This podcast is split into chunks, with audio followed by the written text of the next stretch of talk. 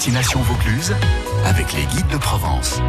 Il est plaisir de retrouver Elodie Burger de Provence Authentique pour nous guider ce matin. Bonjour et bienvenue Elodie. Bonjour Jeff, bonjour à tous. Euh, Elodie, on va prendre de, la hauteur ce matin, ce dimanche matin, pour prendre la direction du village de Viens, ce village médiéval perché, tourné face au massif du Luberon. On est sur, sur la hauteur entre Apt et Céreste, Elodie, c'est ça? Oui, tout à fait. Un petit village que j'aime bien, qui est un peu à l'écart des grands flux touristiques et qui a beaucoup de belles choses à découvrir. Un euh, village de. Pourquoi le choix de, de, Viens, justement? Pourquoi? Parce que alors c'est un village que j'aime bien.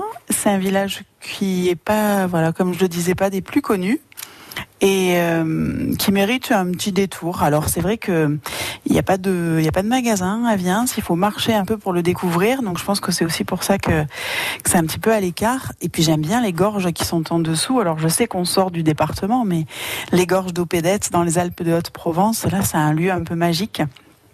Donc voilà, ça, permet de faire une belle balade à la journée. Euh, le village de Viens, est un village euh, médiéval. Oui, oui, et, pour le coup, les gens qui aiment l'architecture, pardon, ce qui est mon cas, on a de belles découvertes à faire parce qu'on a de jolies murailles encore qui sont très très bien visibles, deux belles portes, dont une avec euh, où on voit encore la barbacane, donc qui empêchait vraiment les assaillants hein, d'entrer. on a euh, de très belles bâtisses, donc notamment la maison de la Carrée. On a encore un four euh, communal un moulin et euh, de beaux hôtels particuliers. Parce que comme on est un peu à l'écart, déjà à l'époque médiévale, il y avait beaucoup de maçons qui travaillaient dans le village, les pierres, euh, donc on en trouvait sur les environs, et du coup il fallait qu'ils se fassent un petit peu leur publicité. Et donc c'était les façades des maisons qui étaient leur publicité. Et du coup on a un cœur de, village qui est très très bien euh, travaillé, très bien bâti.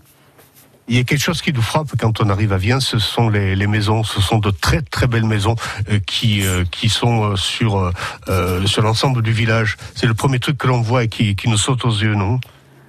Ah, tout à fait. On a notamment un très bel hôtel particulier avec euh, une, euh, on a du roman dessus, on a des fenêtres gothiques, on a des fenêtres euh, qui sont Renaissance et même un bâti 18e. Donc d'un coup, c'est vrai qu'on en prend plein les yeux. un ancien hôpital aussi. Enfin, vraiment un village qui est très très riche. C'est, euh, une église, voilà, qui est, qui est très belle.